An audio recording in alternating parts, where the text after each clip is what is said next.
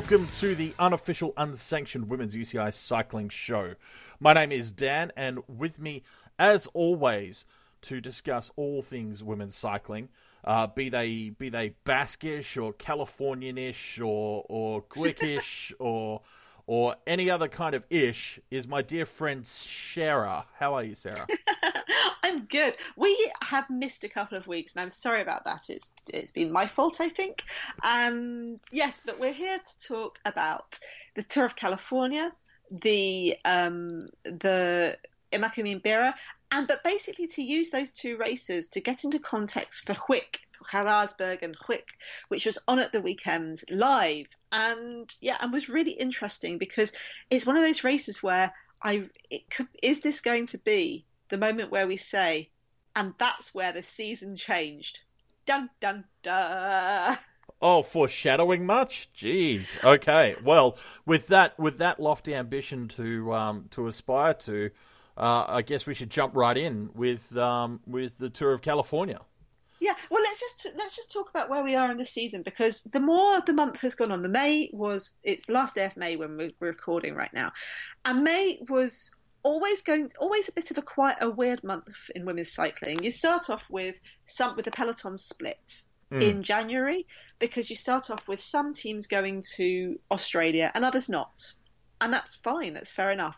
And then the peloton comes together properly. In the past, sometimes we had, you know, the ladies tour of Qatar, for example, where um, big some teams come, but usually we don't see the whole absolute classic stars beginning of the peloton until um, the end of February, beginning of March, when we hit up with Omloop Het Nieuwsblad. Yeah? Yep.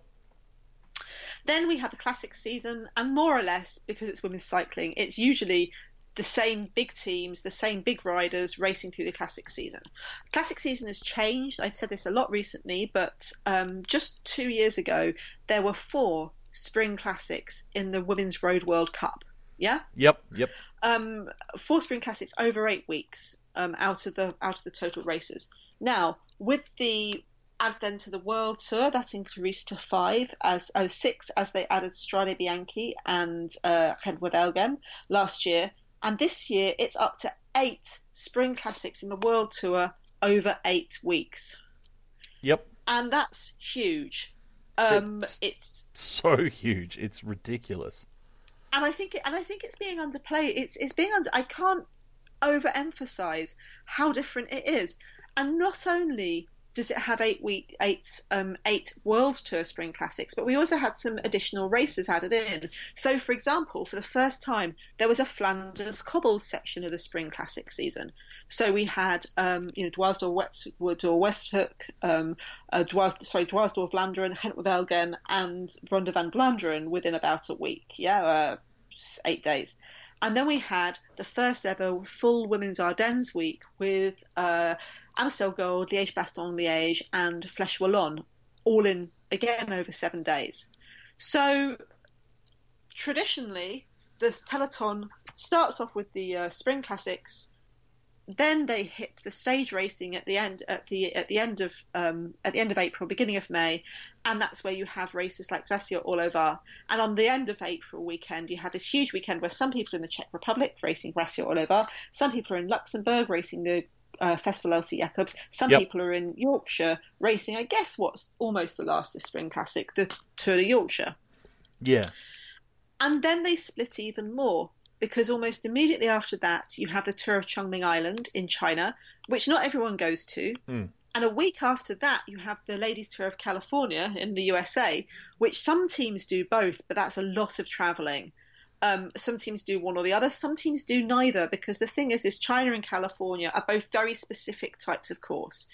China's completely flat, and California is a race that it's got some hills, but it's basically got a hilly stage, a queen stage, a crit stage. You know, it's not it's not like it's got it's not like it's got a little bit of everything. Yeah, so it's it's, it's, it's one for a generalist. Yeah, exactly. It's it's got it's got enough of everything to make it a, a, a genuine GC competition, um, but it's not a long enough race yet um, to to really um, favour one discipline over another or, or whatever. Yeah, and then with a crit on the final stage, for example, there's there's there's you know that's we'll, we'll, we'll come to how that impacts impacted on the GC, but it's it's you know it's not it, a crit is more for spectators than for big race mm. big race moves. At the same time, you have a lot of small UCI um, European races going, uh, Europe, European races going on as well. So riders who don't go, so if you don't go to um, Cali, or if you don't go California, or if you don't go to um, China, you can have pretty much the whole of May off. So you've raced like this really strong block of eight weeks, eight weeks strong of races, and then you have um, a week off. Uh, Elisa Longo Borghini, for example, went to do altitude training. Yep. Yeah. Yep. Um, at this almost at the same time as Cali is you then go you have the uh, the mini Spanish season. So Durango Durango Emakumeen Saria and then the Emakumeen Bira which is a race that has really suffered from moving to this spot and it's the third move. Ideally it would still keep its place in April but you know it, it keep its place in June but it's had problems and it's been moved and that hasn't helped it. You've got the Chrono Gatineau and the Grand Prix Gatineau in Canada and you've got a series of little small races in the Netherlands and Belgium, like uh, the um, de Westhoek and the Trophée Martin Wijnants, that are you know so, so you've got lots of chances for different riders to do well, yeah, show their you know, show their faces, or you've got a chance for riders to sleep. and, yeah. and focus on June because June has June's of June and July are a really big month for women's cycling. Yep or you have riders who just you know who just keep who just keep plowing through. Yeah, yeah, and and it depends a lot on then the the individual um, schedule of of some of those riders, um, how many of those races they're targeting for um, serious contention opportunities for for them, or the support roles that they're riding for the leaders on their respective teams. Um, because as you say, we, we transition out of the spring classic thing, and and June and July are big months for the peloton, but the, it is very much a focus on this sort of block of of tours through the summer, isn't it? So yeah, it's um it's a it's a different kind of riding and a different kind of skill set that you want to have in the legs uh, for those races. Yeah, and I like it. I like the fact that you get the chance for different teams and riders to get UCI points. Now, when we talk about the Tour of California, for example, uh, United Healthcare had a real problem because usually for the last couple of years, United Healthcare, they're a USA-based team that ride in the in the North American domestic season and come across for blocks of of, of Euro, Euro racing, racing, yeah, including you know generally we see them at races like the Aviva Women's Tour, we see them for the classics. This year they couldn't because the way that the World Tour works is the UCI work out their um, rankings based on UCI points, and the top 15 teams get an automatic invite to the day rate to the stage races in the world tour top 20 get an automatic invite to the day races yep now the problem for UHC is their whole team rode around Coryn Rivera last year. Coryn Rivera pulled in most of their most of their points, and when Coryn Rivera signed to Sunweb, her points went with them. Yep. Q Q Jonathan Vaughters' number one complaint about owning a team. No, it's right, and, yeah. and God knows I'm not a Jonathan Vaughters fan. But in this case, yep. he's right. It's the God, it's the one. Dirty. I think it's the one topic that you actually agree with him on. Um, yeah, yeah, yeah, I mean, and I'm, and, I'm and I do understand that it is it is difficult because as we all know and as we we talk about all the time, like while while you can have a rider who is dominant and who you build your team around or whatever, like the riders are the first to tell you they don't win on their own. They they, yeah, they just yeah, don't. Yeah. At least half yeah. of those points belong to the team. So yeah, exactly. And then if you have riders who retire because last, you know, they had they had riders who retired, they had riders who who transferred. Suddenly, you're team number 22 in the rankings. Mm. The other thing is the race, races that you ride because you can also really game the system, right? There are some races, you know, because because some of the, we all know that UCI points are a bit dodgy the race rankings, you look at if you went by the race rankings, you'd think some races were much more important than others. Yeah. But actually, if you look at what what what they mean to riders, they're not the same thing. It's not the same thing. Like Chongming Island is not the same thing as winning um, the the Ronde van Vlaanderen, but you get more points for winning Chongming Island because it's a stage race. Yeah, yeah. So you know, there's so there's that issue. So some teams, if you if you were really evil, you'd basically pick your a, a program that took you to like this week, for example, there was an an ITT, uh, the VR Women ITT in the Ukraine, which is a, a 1.2 race. Now that's hardly anyone's going to be, you know, and there was also Yep. the Horizon Park Women's Challenge, which is a 1.2 race. Well, that's pulled in points for those riders Mm, mm. that that is different to like quick, you know? Um, yeah, it's it's anyway. So UHC because they didn't weren't going to get automatic invites, they couldn't plan a trip over to Europe because they can't guarantee that they're going to get to race the big races. yeah, yeah, exactly. So- and and that's the thing is, you, even if you have an invite to one race, that doesn't make worth the the expense and time and disruption of taking your team, you know, uh, across the Atlantic, you know, without the guarantee of having an actual block of racing to target and worthwhile racing. So Yes, and it's got to be worthwhile, and it's also got to get you points. So Mm, they've chosen they've chosen to stay home now. But, but a lot of teams didn't go to California, and this meant that actually UHC they may not be a world tour team, but they were absolutely the contender team in Yeah. the race. And So and on the the one- the dominant um, North American team for sure. dominant North, but not just a dominant North American team, but in terms of absolutely pushing, you know, pushing the pushing the race. So the first stage was won by Megan Guarnier of Boels Dolmans. Boels Dolmans were there with Megan Guarnier, who won the Tour of California last year, with Anna van der Breggen, the Olympic champion, with and, and some of their top domestiques like Amy Pieters and Christine Majerus. Yeah, so they sent an absolutely top team, and they were on fire from having had that when we last spoke. They just had the three wins in the A in in um, in the in the Ardennes, Ardennes, yeah. where they got first and second place in each one. And at the same weekend, Christine Majerus had won the Festival Elsy Jacobs, one of her absolute goals. So they're on fire. So Megan Guarnier won stage one, and that's like, yeah, that's that's that's that's what we expect. Um, Megan Guarnier's won stage one. Boels are going to uh, with with Anna van der Breggen in second, and Arlenis Sierra Cañadilla of Astana in third. Um, but you know, this is like, yeah, this is what's going to happen. Um, it's surprising that Arlenis Sierra was uh, was was was third, but you know, this is this is setting the stage for what's going to happen, right? Boels are just going to walk this Yep.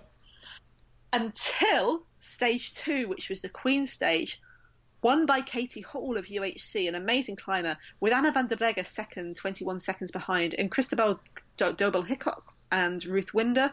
Ruth Winder's also from uh, from UHC, third and fourth, 30 seconds seconds behind, and then a set of riders like with Megan Guarnier, 49 seconds behind.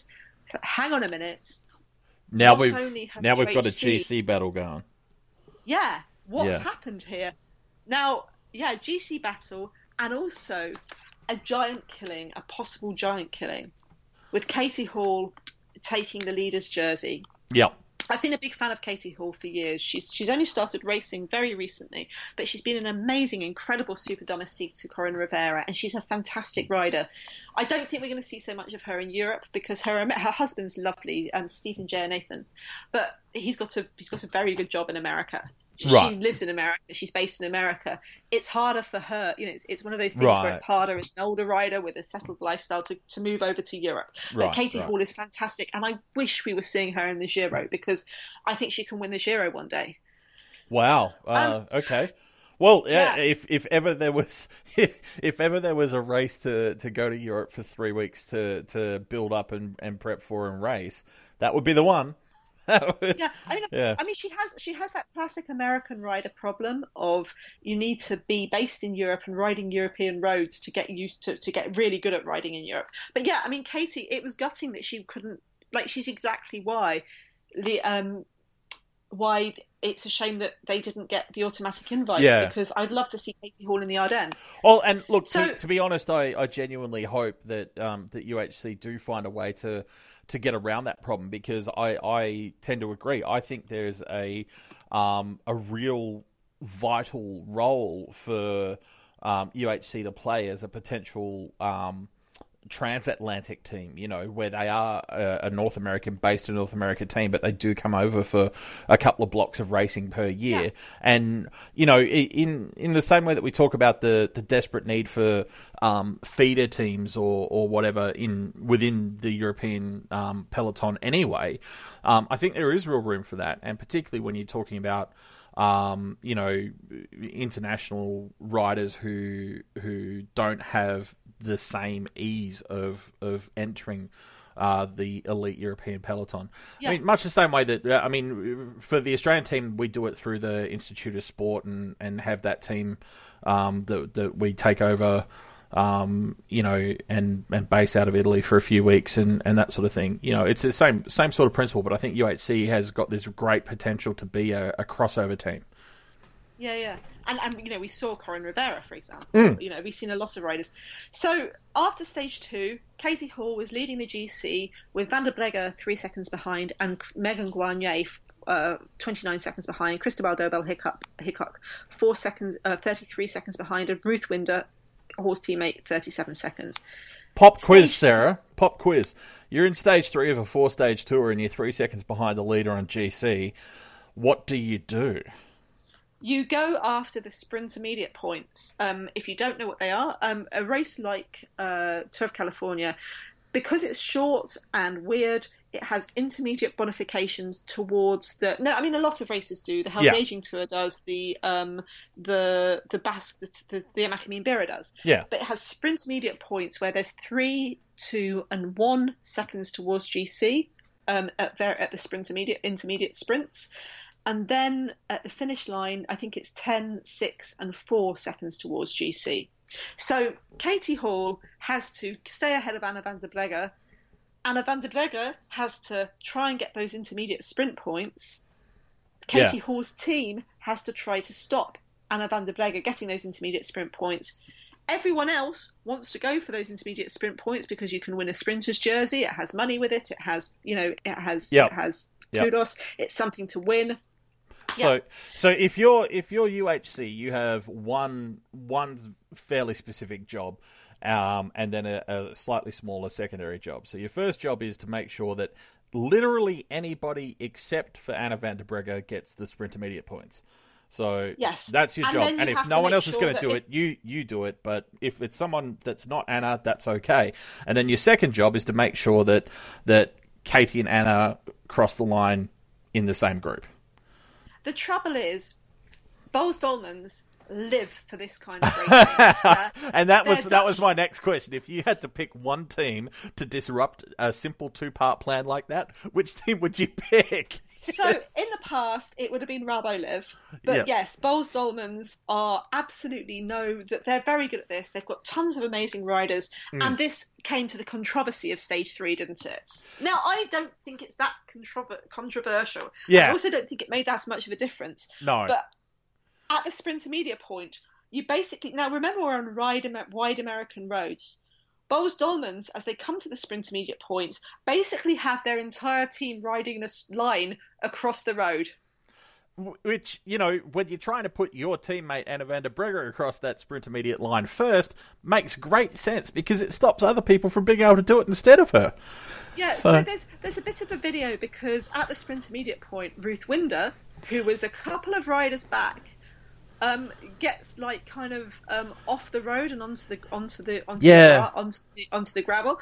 And there's a bit of controversy because if you're a UHC fan team, a fan of UHC, you say, "Oh my God, Boels Dolmans basically ran her off the road, uh, ran ran her off the road." Yeah, and that's why Anna van der Breggen picked up some sprint immediate points.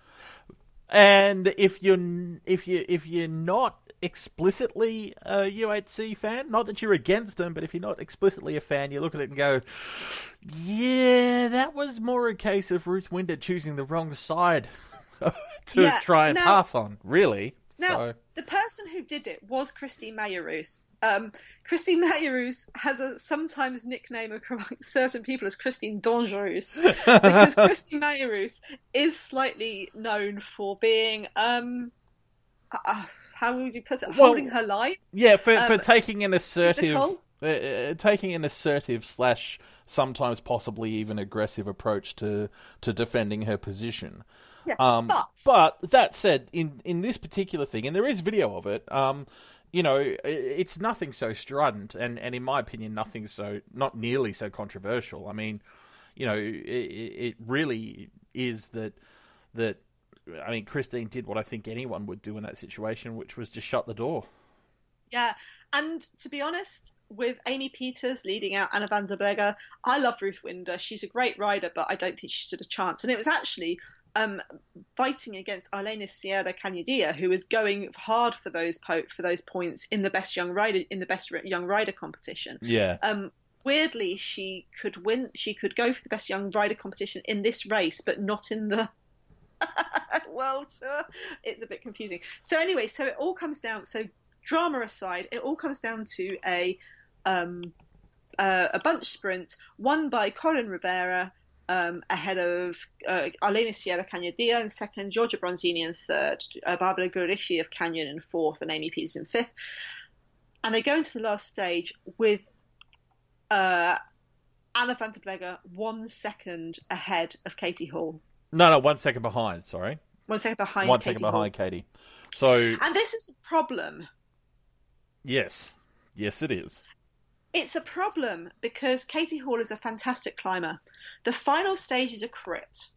While UHC are probably going to be quite good at kind of making sure it finishes in a bunch sprint, and they work their absolute socks off all the Mm. way through. They shut down. They had to shut down attacks. They, you know, they're the, the team in the lead in the leader's jersey. It's their responsibility to do all the work, and they worked super hard and they tried really, really hard. But what they couldn't do was stop Anna van der Breggen picking up more sprint immediate points. And So- I mean, it's it's it's a little bit of a chaotic quest that one. It was, uh, yeah, it was, it was always, a, it was always a difficult. Now, I'm quite glad that it ended because usually when you have a crit on a final stage, you're like, oh well, you know, whatever. This is just, it's just the coronation victory lap for the winner, right? So it did. The crit on the final stage did win. Um, Anna van der Breggen won by two seconds through picking up sprint immediate points. Um, Katie Hall second overall. Arlenis Sierra in third um, because of her sprint immediate points. Because there was only this is the interesting thing is in a four stage race there was only two you know it, it was all about the intermediate Yeah, points, sprint yeah. points. it wasn't about the finishing finishing positions and that final stage was won by Giorgia Bronzini ahead of Coryn Rivera and Kirsten Wild Kirsten Wild had had a real disastrous of a race she'd mechanicaled and and chased and crashed and all sorts of problems so good for her so yeah so the moral of that story was Boels were very nearly beaten Yes, they weren't beaten by near, very nearly beaten by one of their huge world tour rivals like Sunweb or um, or uh, Cylance Pro Cycling or uh, Canyon SRAM. You know, they weren't even be- nearly beaten by some of the smaller world tour teams like Astana or you know no, no, were- exactly. it would have been would have been a classic, you know, a, a quintessential underdog story. Uh, Yeah, if if sadly- had managed to Yeah. pull it off, yeah, sadly, I mean, I'm.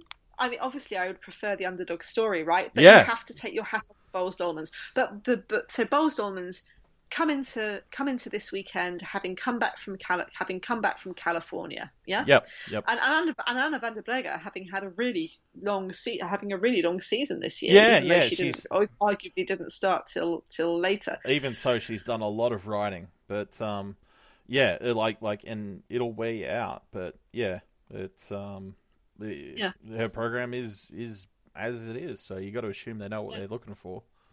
Yeah. Meanwhile, in Europe, uh, Marianne Vos had won her first race of the season in the Trophée Martin Wijnants in Mhm. Belgium. Um, Valentina Scandolara, her teammate, her WM3 rider, had won her first race of the season, the Dwars Daughter Westhoek in Belgium also. Yep. In Spain, in the Spanish mini season, Annemiek van Vleuten won Durango Durango, um, Emakumeen Saria, the day race, uh, uh, you know, the, the day race heading into um, Emakumeen Bira. Emakumeen Bira is a climbers race. It's in the Basque Country, and I, I don't know. This is a really interesting story too, because um, by far the strongest team by a really, really, really, really long way Yep. going into it was Orica Scott. Orica Scott. Now, why do I say that? They basically went in there and they started off um, with uh, with uh, Marta, um, Marta Bastianelli uh, won the first of of of Ale Cipollini won the first stage. That's you know that's that's a bunch sprint. Mm. But then stage two was won by Orica's Amanda Spratt. Stage three was won by Orica's Katrin Garfoot. Stage four was run by Orica's Annemiek van Vleuten.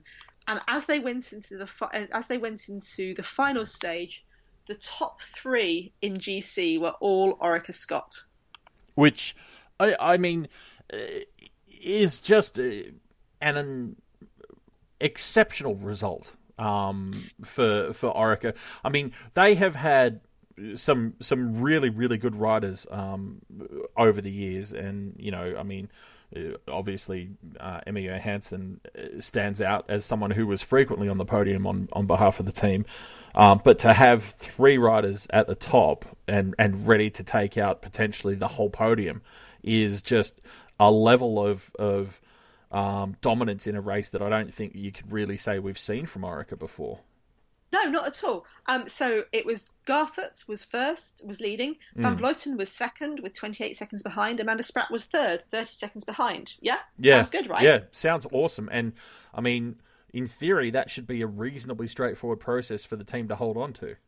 Well, yeah, because when you look at the other teams in the race, you've got people like Ale Cipollini, you've got teams like B Pink, FD, FDJ, um, uh, Ale Cipollini are mostly a sprint team, right? Yep. Um, B Pink, uh, Lointek, they're small teams. Drops is a small team. Uh, team WNT is a small team. Park Hotel Valkenburg, that's a small team. FDJ, uh, Nouvelle Aquitaine, Futuroscope, well, they've got some really good riders.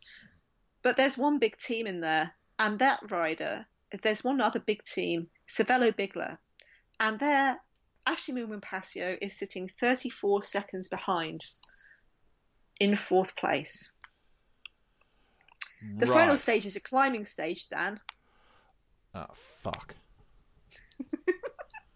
yeah. Right. Uh, okay, sorry, sorry. Let me just let me just translate that into let me just translate that into Australian for the people playing at home. Oh fuck. oh my god. Yeah. Okay. Now, what is this? Now, technically, you've got three climbers. Yeah. So three riders who climb really well. You've got three in the top ten. Yeah. So one so, of them can like. So two of them so can like, kill themselves. So you're telling me, one, right? So you're telling me that we got we got we got two out of three podium spots though, right? Like like I, am I'm, I'm guessing that like 34 seconds back, let's say let's say Ash climbs into second, but that that means Orica have still got one and three, yeah. No. What do you think if you were Ashleigh Moolman, you try to do in this race? I, I, I feel like this is one of those trick questions where the answer feels so obvious that it can't possibly just be that. Like, you attack like a lunatic. yeah, yeah, exactly. Like Picking like up intermediate sprint but, points on the way. But but but uh, this is the thing, and that's what this is what I mean about it being a trick question because like that's basically literally the only thing she can do, which also means that it's basically literally the only thing you have to defend against. How the fuck yeah. do you let that happen? you have to watch the video because it's hilarious. Because Ash, well, the video isn't that is is a bit of is is not that good, unfortunately, because they did keep cutting into other things. But yeah, basically, Ashleigh Moolman Pasio attacks like a lunatic, gets away solo from three Orica Scott climbers, picks up some sprint intermediate points, finishes the stage. I guess arguably stage 13 seconds ahead of Annemiek van Vleuten, oh, 38 God. seconds ahead of Kat Garfoot, oh. with Eider Merino Cortazar of Lointek in third place and Sophie Deuk in fourth place. Both are great results.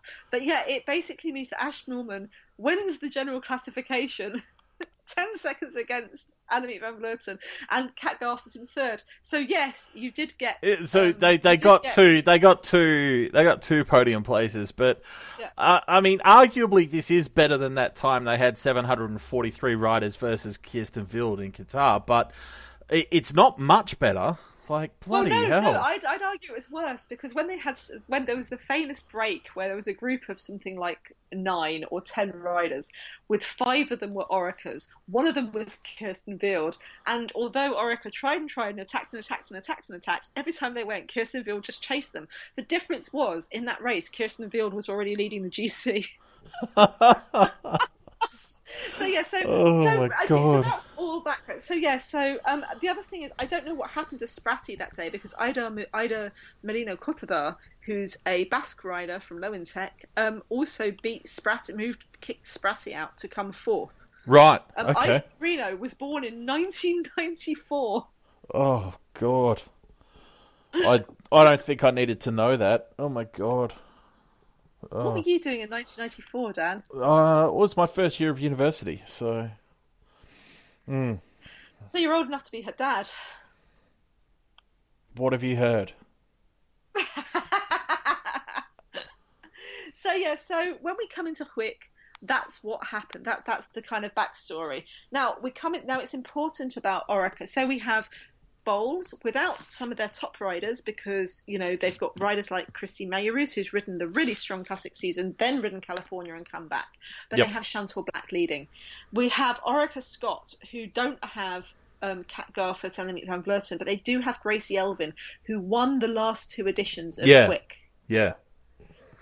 Then you have Mariana Vos. Mariana Vos has won a couple of races. She also won this the Domloop, the, the uh, Omloop Alberg. But to be honest, the races Mariana Vos won were very small races, so you can't really judge it. Yeah. Yeah.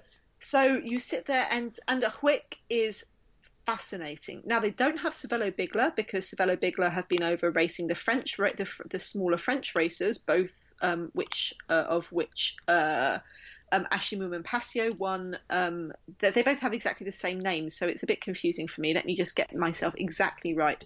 Um, Ashmorman won the GP Plumelec Morbihan Yep. and uh, yeah, uh, over over in France. So they weren't they weren't, and Ashley and she also won Le Classique Mo- Morbihan.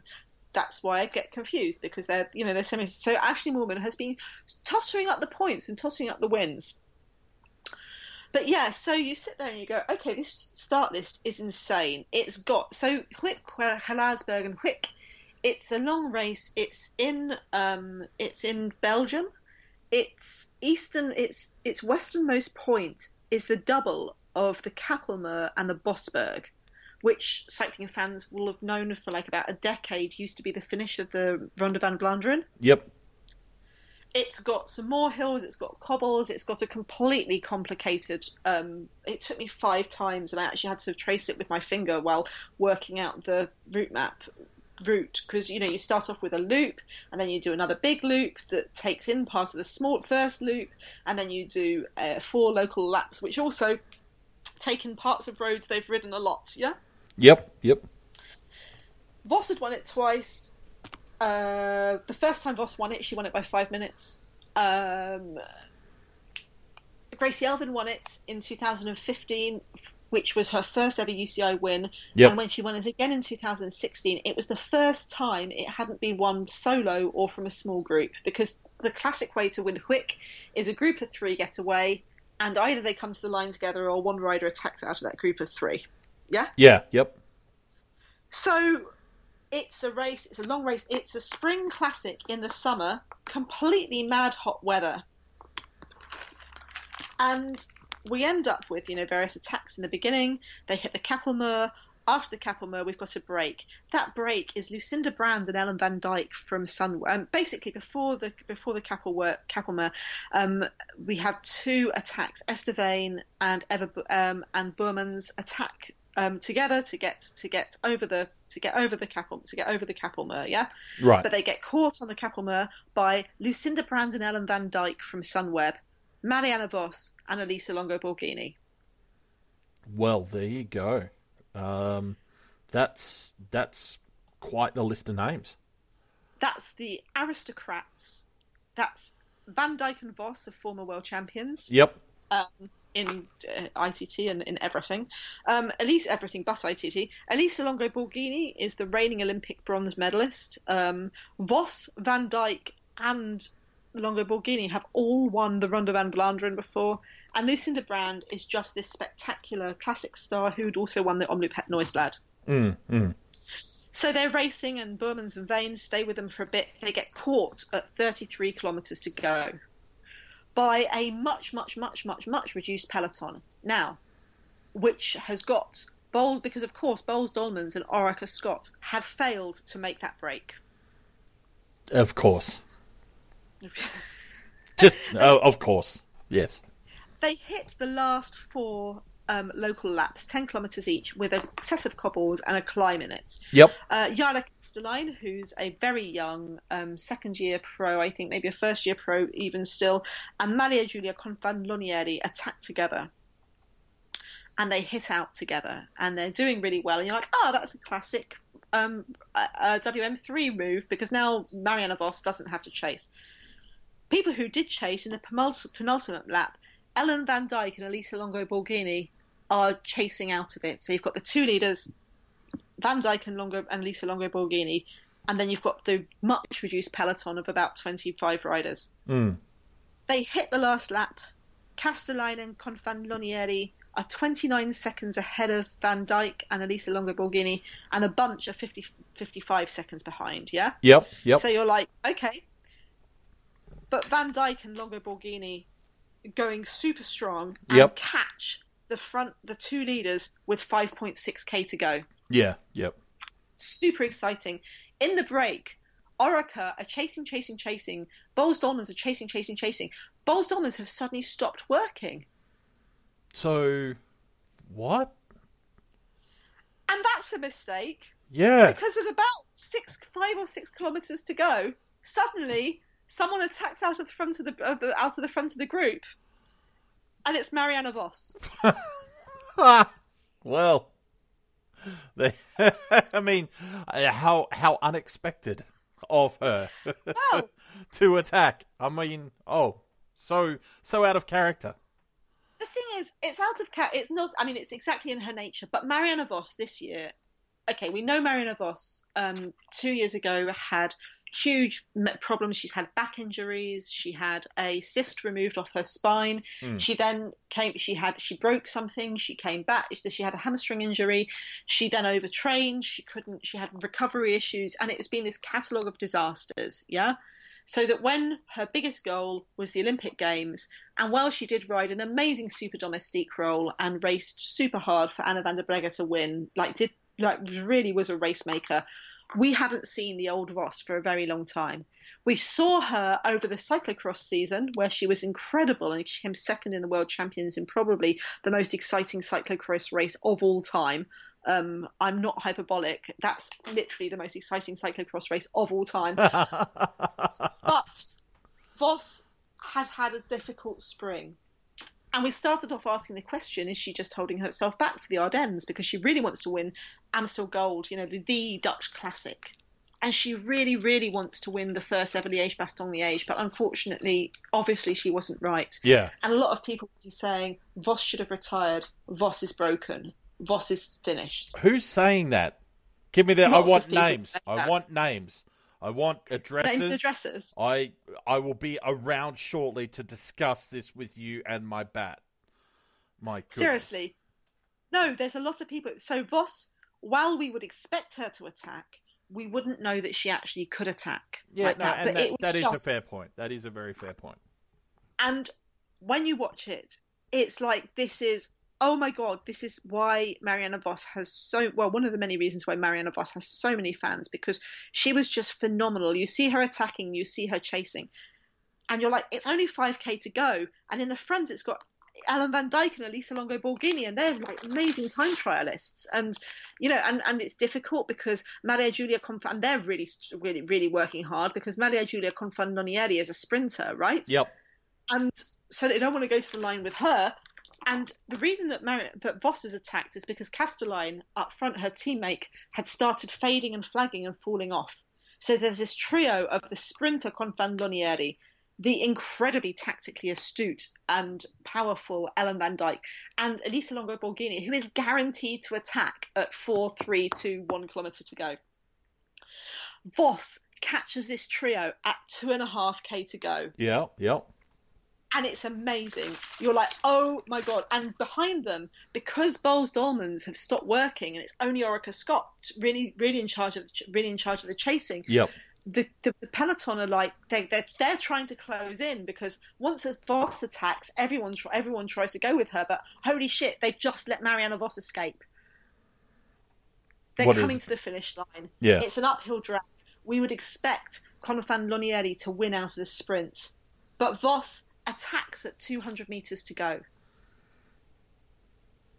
Yep. And she's and you can see her looking back over her shoulder because Vos is so clever and she's just and they've they've tried to shake Confalonieri off in these last two and a half kilometers. It hasn't worked. The pace is super high. Vos attacks at 200 meters to go Yep. and wins. So, so I mean, given given what we've just talked about, I mean, is is she back? Is the, is this what you're telling me? She's back? I the thing is is Gooik was a great race and it was a fantastic classic and oh my god I wish that she'd done this in I don't know the Ronde van Drenthe or Gent-Wevelgem or Ronde van Vlaanderen or or or, or, or, or on the one hand so Vos wins Ellen Van Dijk second Confan Yep. Lodieri third uh, Elisa Longo Borghini fourth Jolien D'Hoore uh, Longo Borghini's teammate fifth Uh-huh. in the, the, the, peloton in inverted commas 35 seconds behind and that's uh, like about 25 uh, 20, 20 about 20 riders only 31 riders finish Oh wow! because it's super hard super Yeah, hot super Yeah. hot.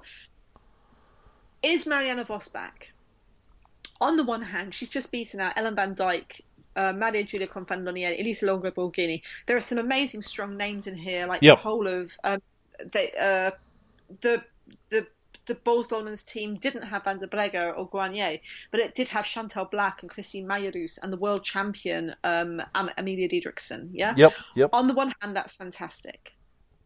On the other hand, there are a lot of big teams missing. Right. There's no Cervelo Test team. There's no Canyon SRAM. You know, there's there's there's all kinds of there's all kinds of other teams missing, and there's also also all kinds of other classics riders. What I hope is that we look back on it and go, that was the moment we knew Mariana Vos was back. Hmm. Yeah. I mean, We won't know. We're not going to know until later on in, later on in the year. It's also really interesting. We've said all season that WM3 isn't as strong yeah. anywhere near as any of Vos's other teams have been. Yeah, Vos owns this team, manages this team, had a money shortage. Obviously, they've got some great riders. But what was fascinating was it was very much a team win. You know, Vos got out into that early break um, and was working super hard. But Yara Kastelijn's work, um, Anouska, Anouska Koster's work, for example, were helped. You know, basically gave her gave her that gave her that win. You know, you've got Yeah. uh, Anna Plichta had, had tried really hard as had, had tried really hard as well.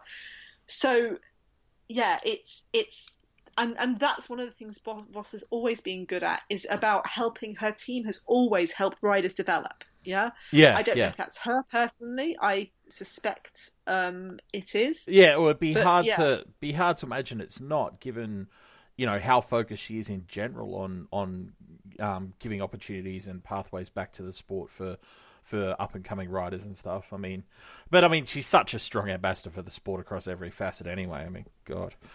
So, hmm. I know Vos is in. So yeah, is Boss back?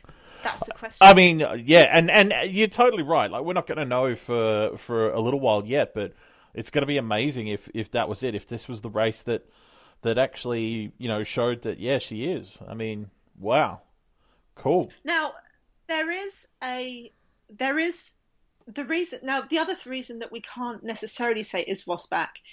The next big races are the women's to the Ovo Energy Women's Tour, the Formula Yes. Women's Tour, which starts on the seventh of June, running to the eleventh of June. Now, and then we have uh, the National Championship weekend Yep. in the penultimate week of June. And then we have the Giro Rosa, the Women's Grand Tour, which is the 30th of June to the 9th of, to the 9th of July. In July, we also have the um, uh, the, the, the course, the course by the Tour de France, uh, Mm. and, and and and other and other races like that, we would have had the Philadelphia Classic, part of the World Tour, except it was cancelled. So there's kind of a space before the next race starts.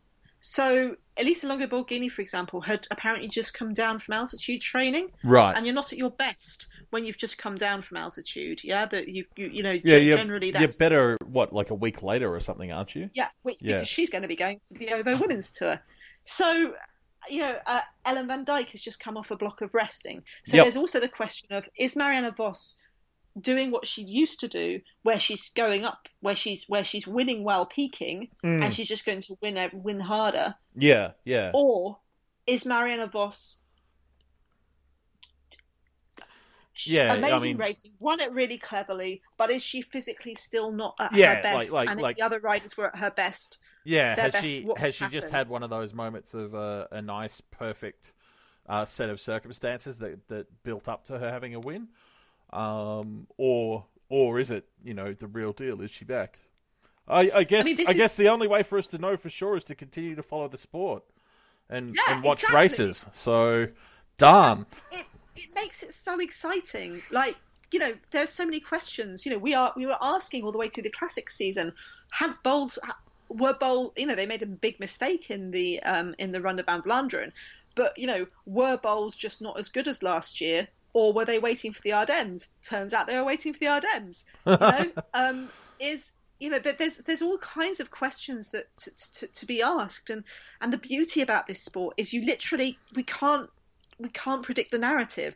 You know, the narrative it's it's Schrodinger's narrative right now, right? Yeah. Like like like you know, right now is Mariana Vos back? She's simultaneously back and not back. We're just not going to know till the race. Till, we're not going to know the answer till the race happens. So, yeah, it's it's it's one of the things that makes sport really fascinating and interesting, and it's one of the reasons why we like watching the full seasons. So, yeah, Um, exactly. I'll have videos. I'll have videos for all these races. There's videos for all of them. You can watch the whole of Gooik uh, Geraardsbergen and Gooik.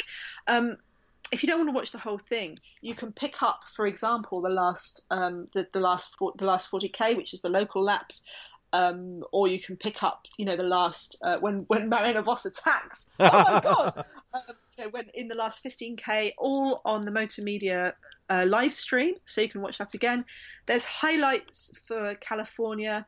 There's highlights for Bira, and the full uh, and the last stream was um, was shown. The last stage was shown live, so you can watch the last. You can watch how um, you can watch how Orica Scott.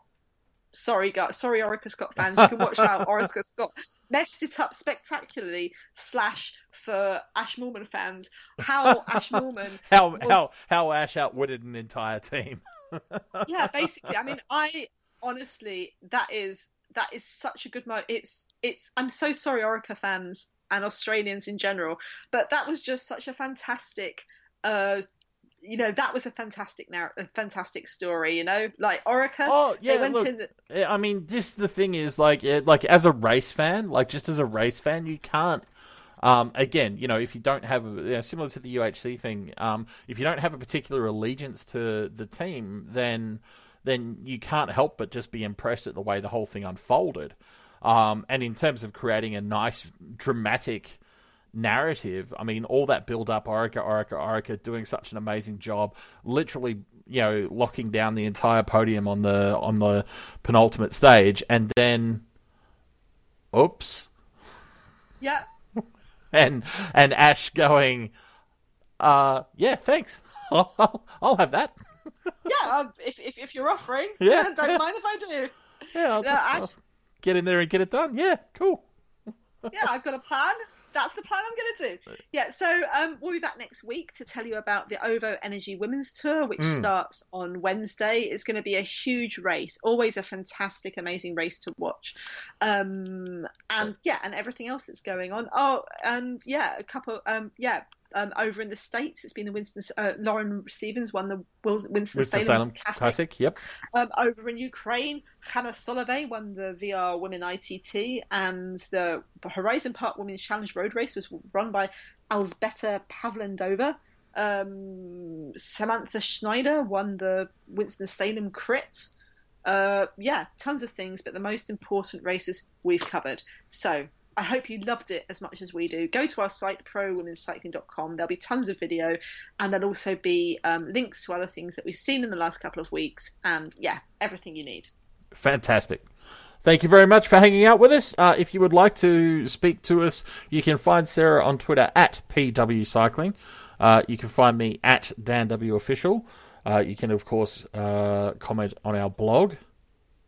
ProWomen'sCycling.com. One day we'll get that right. I swear we will. Um, and and of course, if you would like to contribute to um, to all of the wonderful work that Sarah does, uh, collating and interviewing and keeping things up to date, uh, then you can go to patreon.com slash women's cycling and contribute, you know, a couple of bucks a month will will really help out. So do consider that. We'll catch up with you again soon. In the meantime, bye.